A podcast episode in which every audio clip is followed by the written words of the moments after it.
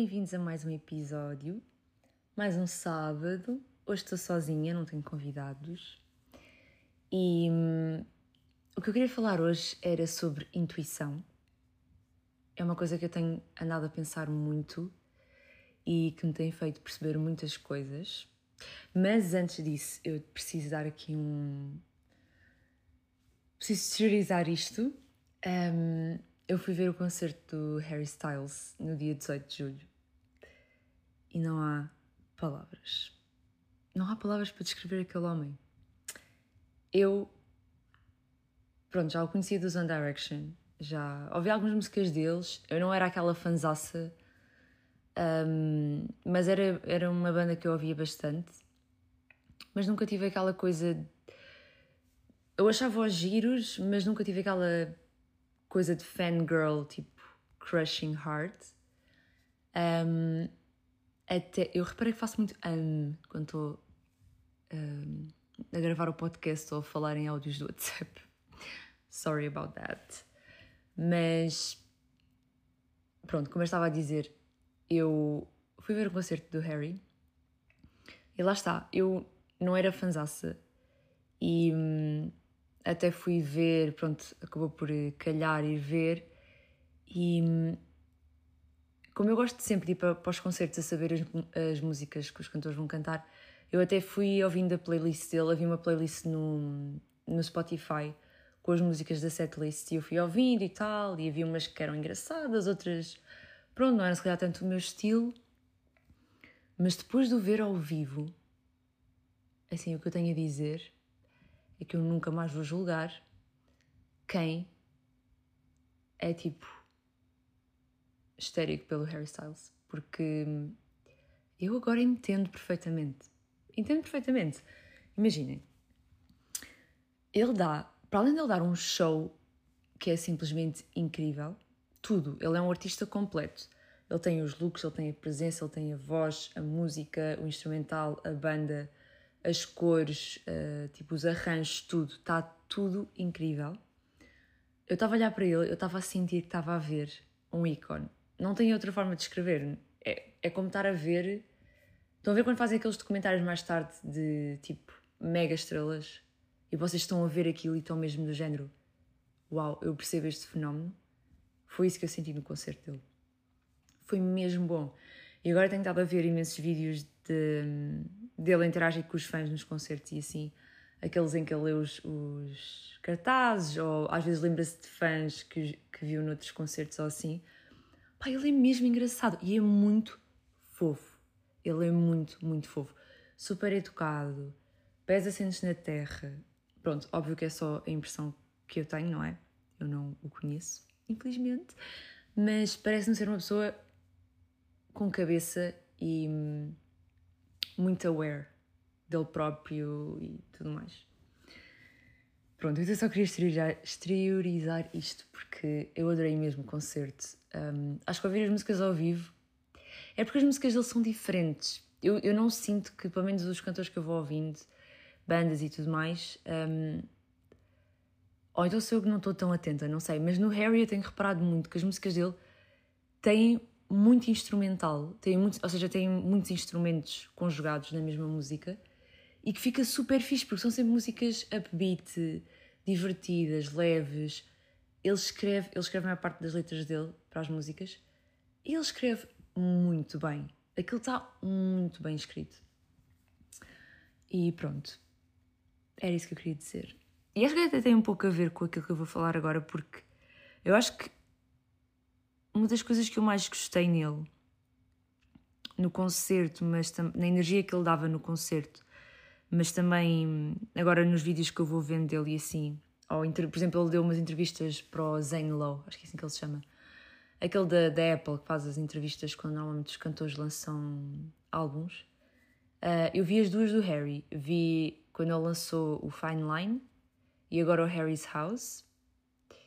E dá para ver, em ambas dá sempre aquela impressão que eu estava a dizer há pouco, dele ser uma pessoa com os pés assentes na terra e etc. Mas dá para ver que ele está mais maduro na segunda. E mais hum, confortável nele próprio também, eu acho.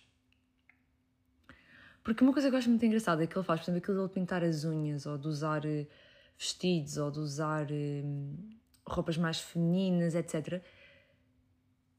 Eu sinto que aquilo é mesmo um layout criativo. Eu vejo e o que eu sinto, claro, é a minha percepção, pronto, mas o que eu sinto é que ele não está a fazer aquilo para chocar ou para chamar a atenção ou o que for. Aquilo é mesmo puro, no sentido de ser só um layout criativo. E eu adoro isso. Um, pronto, e nas entrevistas que eu estava a ver dele, um, deu para conhecê-lo um bocadinho melhor, pronto. E hum, ele dá muita vibe de ser uma pessoa leve. Ou seja, parece que leva as coisas com com muita naturalidade, com é o que é, vamos aproveitar.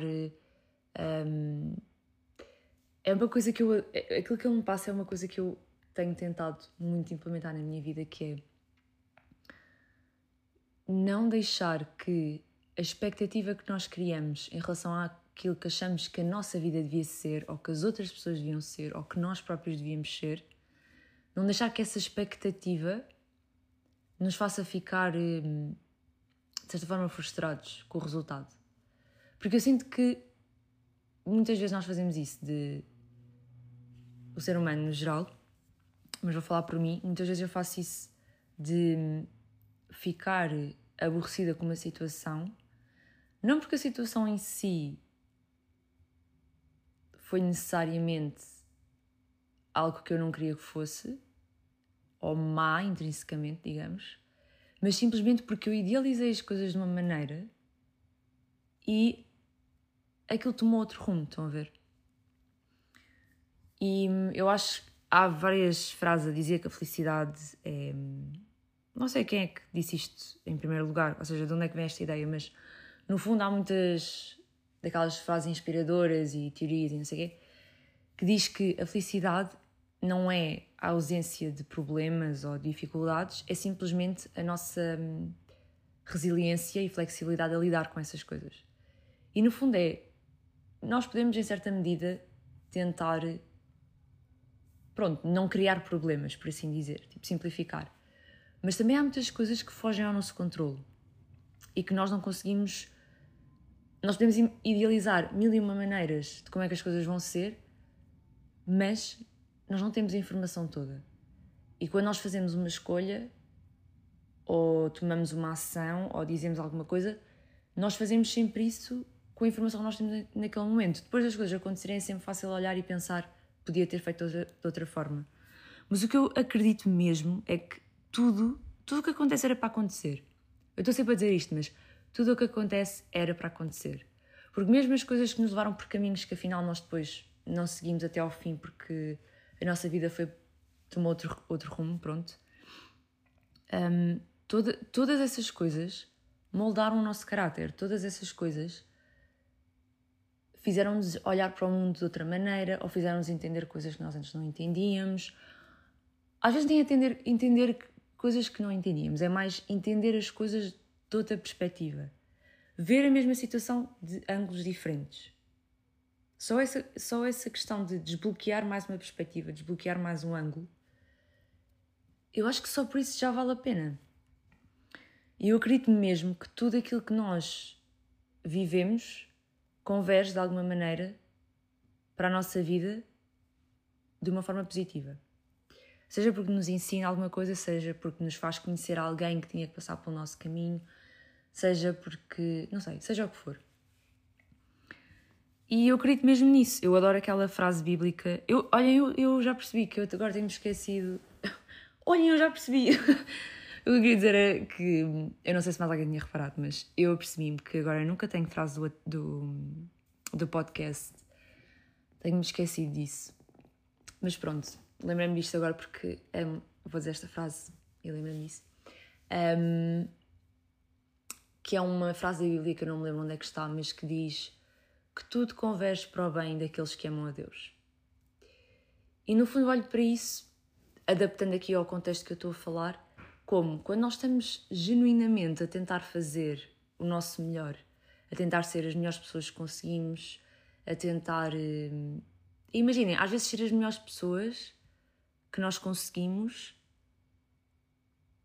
melhor dizendo, ser a nossa melhor versão.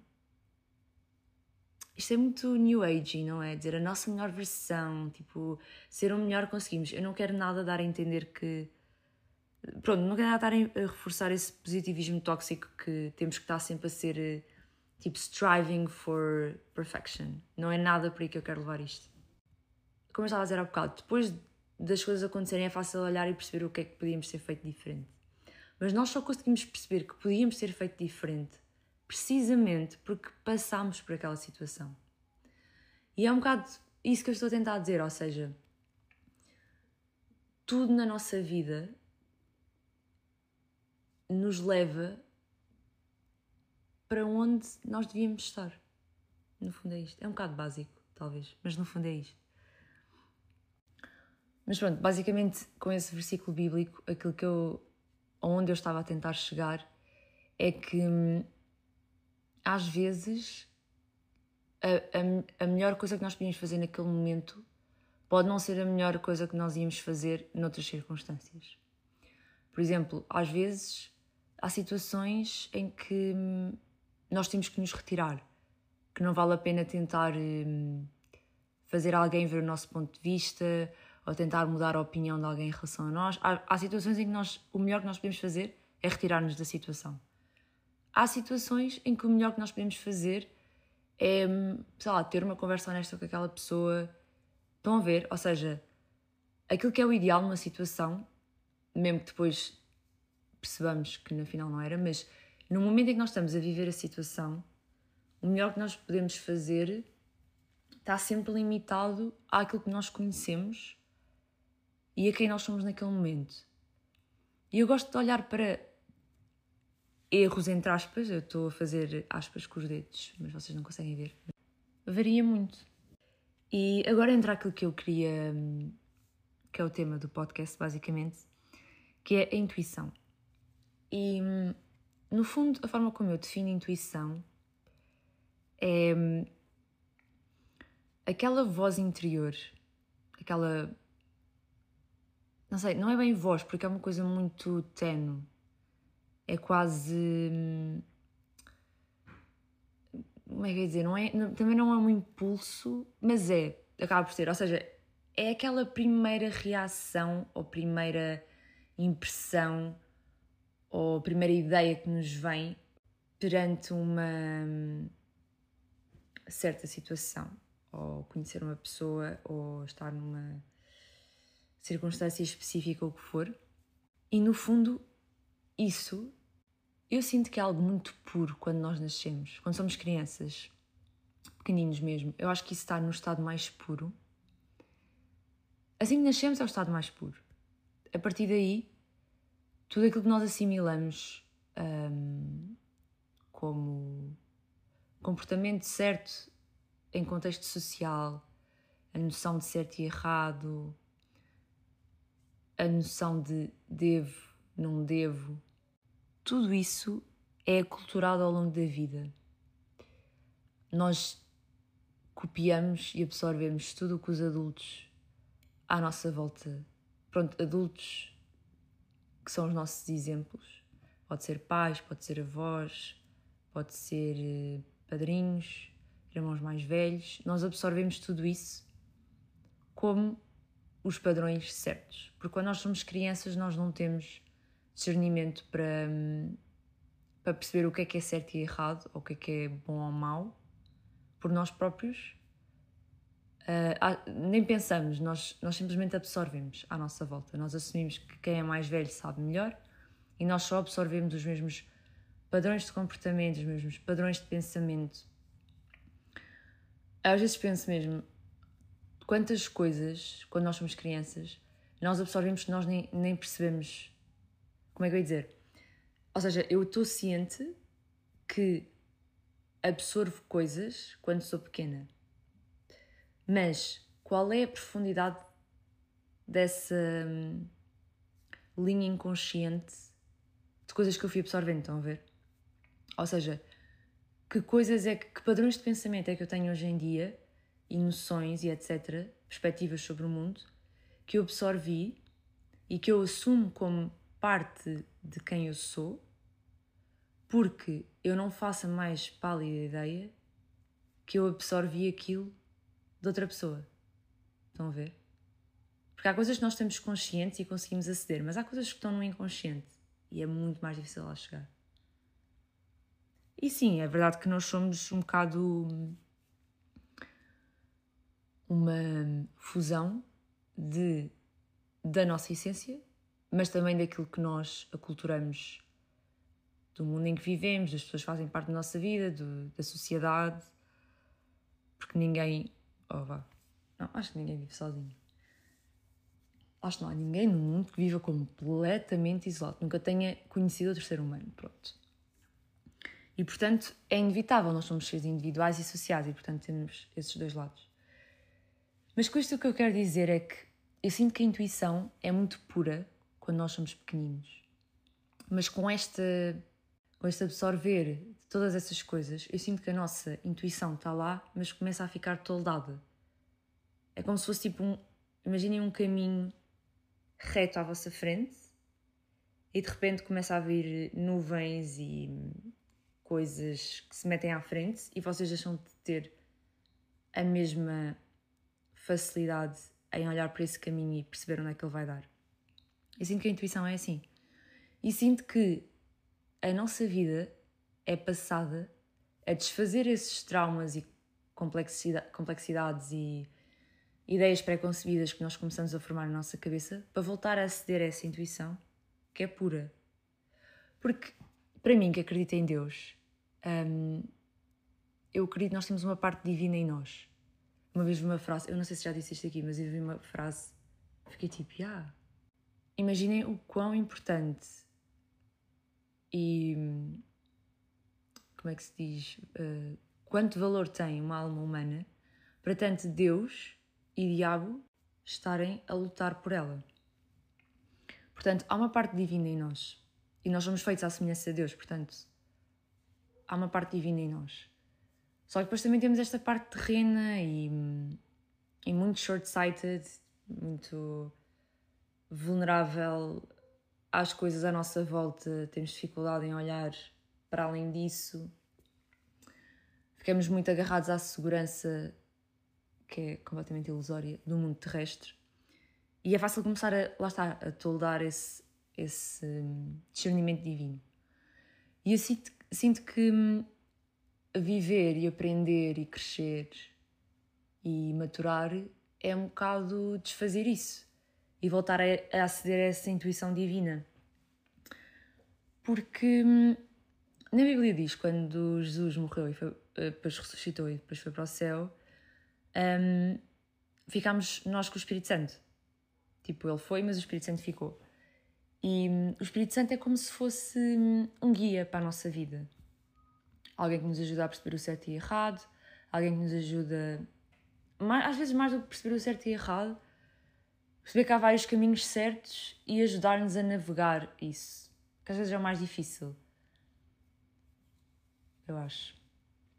E, hum, e eu penso muito nisso. Eu penso que a minha intuição, a nossa intuição, tipo, a intuição que cada pessoa tem, um, é incrível. Vocês pensarem bem nisso.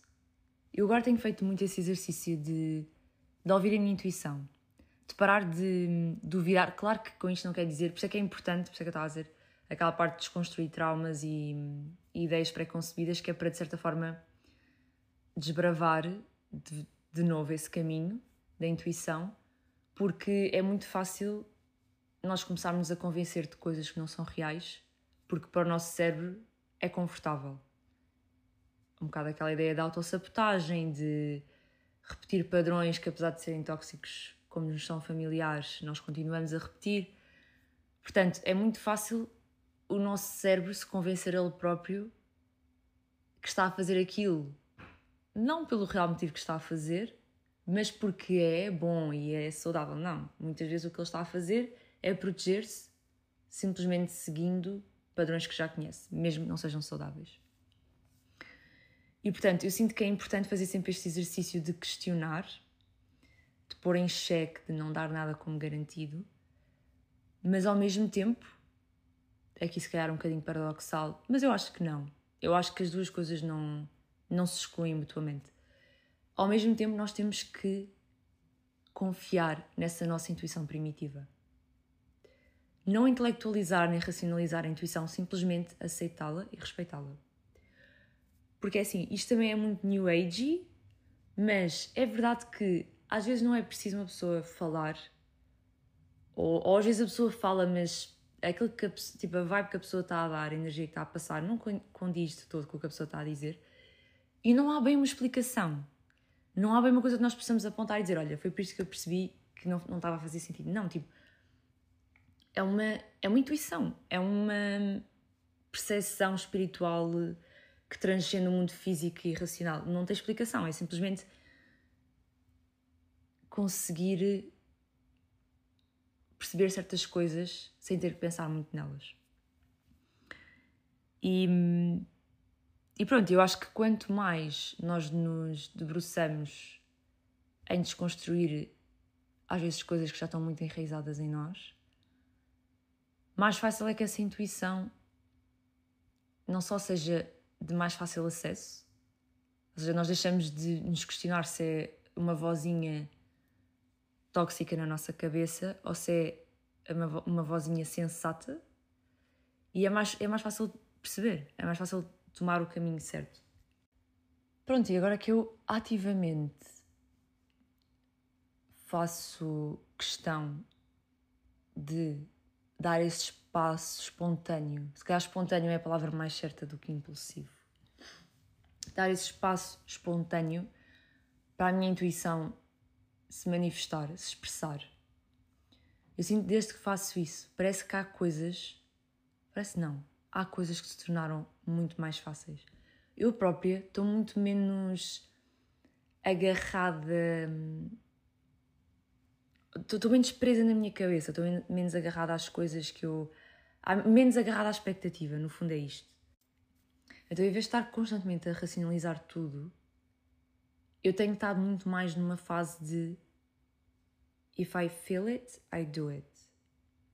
Mas eu sinto, ou seja, se eu sinto, eu vou fazê-lo, ou vou dizê-lo, ou vou sê-lo.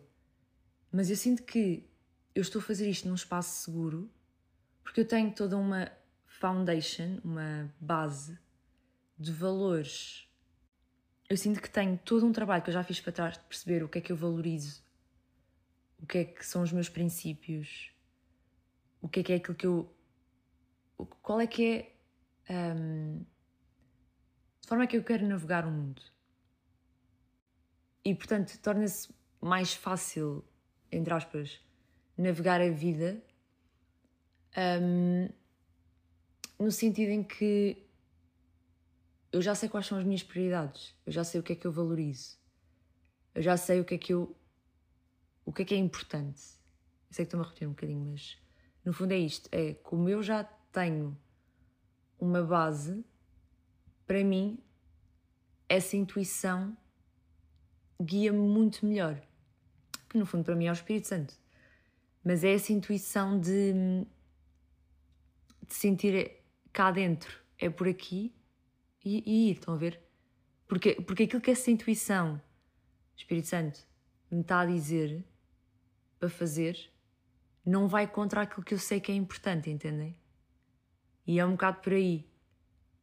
Eu sei que posso seguir aquele caminho porque há alguém em mim que está a dizer para fazer e seguir esse caminho não vai em nada contra aquilo que eu acho bom e certo e, e pronto. Isto tudo para dizer que hum, tem sido muito interessante para mim voltar a ser esta versão mais espontânea que eu sinto que com o peso do que os outros esperam, com o peso do que a sociedade diz para nós fazermos,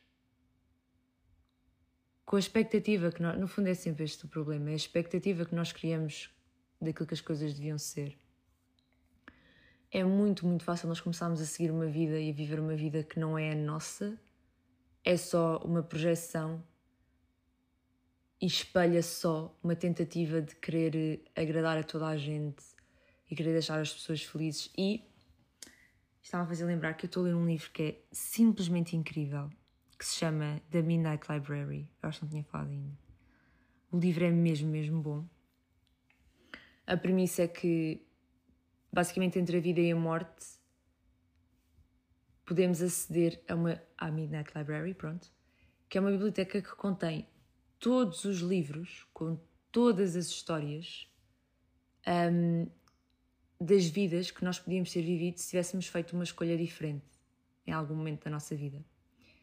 E portanto, no livro, a personagem principal está nessa biblioteca, tem lá infinitos livros com infinitas possibilidades de infinitas vidas que ela podia ter vivido e tem a hipótese de.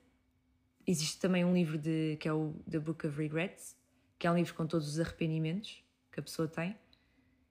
E ela basicamente tem a hipótese de abrir o livro dos arrependimentos, ver quais são as coisas que ela gostava de não ter feito ou de ter feito e, e de certa forma desfazer isso, porque vai experimentar as vidas que, que ela, pronto, se arrepende de não ter experimentado. E eu acho que isto não é spoiler, mas eu não acabei o livro ainda, por isso isto que eu vou dizer, isto não é spoiler de certeza, porque eu não sei como é que o livro acaba, é só o que eu acho. Eu acho que ela vai chegar ao final do livro e vai perceber que a vida original dela era a certa. Porque em todas as. Agora falando da minha opinião, um, não, não, não, não. Como é que eu ia dizer? O livro para mim reforça isto, eu não vou dizer como, mas a minha opinião é que. É a opinião que eu estava a dar há bocado. É tudo o que nós vivemos e tudo o que nós experienciamos, mesmo que não seja visível a nível físico, molda-nos por dentro. Molda o nosso caráter, molda a nossa personalidade, molda a nossa forma de ser. E a vida é um, um constante crescimento, é uma constante aprendizagem. Não vale a pena achar que Tipo, de que é que serve lutar contra essa ideia? De que é que serve lutar contra a ideia de que vamos errar? De que é que serve lutar contra a ideia de que, sei lá, nós podemos querer muito que as coisas fossem diferentes, mas as coisas não são diferentes. Nós vamos sempre errar. Isso é a coisa mais certa que existe. Portanto, é um bocado criar essa resiliência, essa flexibilidade de perceber eu vou sempre errar.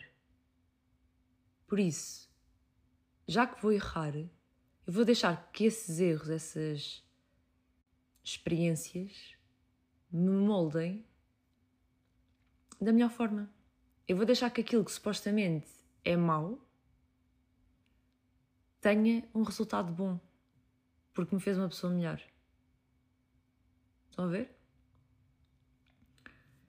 E portanto, eu sinto que o livro reforça um bocado esta ideia. Desculpem, não sei se só vi, mas eu estava a estalar os dedos. Ok, agora deve ter ouvido. Um, mas acho que o livro reforça um bocado esta ideia, na minha opinião. Mas eu não sei o final, atenção, é só o que eu acho. Pronto, e há muitas coisas que o autor vai dizendo que eu fico tipo: Meu Deus, é mesmo verdade. Por exemplo, uma que eu adorei foi: We can choose choices but not outcomes. Portanto, nós podemos fazer escolhas, podemos escolher, mas nós não podemos escolher qual é que vai ser o resultado. Nós não podemos. Nós não temos controle sobre isso. Um, outra também é que, um bocado na onda do que me fez lembrar do livro, que hum, estar a viver a nossa vida em função da aprovação das outras pessoas mesmo que sejam pessoas importantes para nós, é, é extremamente frustrante. Porque no fundo nós queremos, como são pessoas importantes para nós, queremos deixá-las felizes, queremos agradá-las. E isso é, sei lá, é, é válido. Ou seja, esse sentimento de querer deixar os outros felizes, eu entendo, e eu já tive aí também, e muitas vezes estou. Mas no fundo, quem tem que viver com as consequências, quem tem que viver na nossa pele somos nós. E às vezes é difícil, falando aqui uma people pleaser, that's me, um, às vezes é difícil um, ganhar esse discernimento de independência e de agência sobre a nossa própria vida.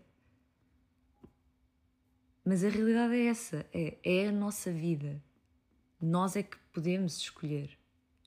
E se alguém à nossa volta não consegue aceitar que, por muito que ela queira que nós sejamos uma coisa, nós somos outra coisa e temos esse direito de ser outra coisa. O problema não está em nós, está noutra pessoa. Porque todos nós temos uma vida e temos todo o direito de a viver como queremos viver. Temos direito a errar, temos direito a não ser perfeitos, temos direito de tentar outra vez, a escolher caminhos diferentes. Temos direito a ser felizes, a querer. Se este caminho não está a resultar para mim, vou experimentar outro. E se alguma pessoa está tão agarrada à expectativa que ela tem em relação à nossa vida que não consegue desprender-se disso e dar-nos o espaço que nós precisamos, o problema está na pessoa, não está em nós. E às vezes isso é difícil porque muitas vezes são pessoas que nós de quem nós valorizamos a opinião e por isso é que se torna tão difícil. Porque se for um estranho, passa-nos um bocado ao lado porque não é alguém que está na nossa vida. É, agora, é mais difícil quando é uma pessoa que é próxima de nós e que é importante para nós e que nós valorizamos a opinião. Mas lá está, se é uma pessoa que gosta de nós e que se importa connosco, tem que nos deixar crescer, tem que nos deixar errar e, e perceber as coisas por nós próprios. I will tell you that. Não há nada como percebermos as coisas por nós próprios. É uma aprendizagem muito, muito rápida. um, mas pronto, era um bocado por aqui que eu queria ir hoje. Acho que era isso. Estes dias têm sido um pouco intensos, por isso desculpem se o meu pensamento foi um bocadinho confuso. Não sei, às vezes eu sinto que na minha cabeça faz muito sentido, mas eu não consigo expressar como eu imagino na minha cabeça. Ou pode ser só a minha interpretação das coisas, não sei. Mas era isso que eu queria dizer hoje. Espero que tenham gostado deste episódio. Um, pronto, daqui a duas semanas estamos de volta. Eu tenho feito um esforço por conseguir manter a, o podcast quinzenal. Um, porque às vezes não é bem um esforço, porque esforço parece tipo struggling. Não é bem isso. É tipo, às vezes assim não tenho nada para falar assim interessante ou que dê, pronto, para divagar um bocadinho. Mas depois é sempre engraçado, porque quando eu me proponho realmente, ok, vou pegar, vou gravar, surge sempre um tema qualquer, surge sempre um pensamento que eu tive durante aquela semana e hum, que é algo que eu tenho, penso, tipo, posto energia, estão a ver? Tipo, a minha mente tem estado divagar por aí, então é sempre engraçado, porque acabo por chegar a, a conclusões que hum, que pronto, que só parando e falando um bocado é que, que chego lá. Mas é isso. Espero que tenham gostado. Muitos beijinhos. Descansem. Bom fim de semana. E até ao próximo. Não, até daqui a dois sábados.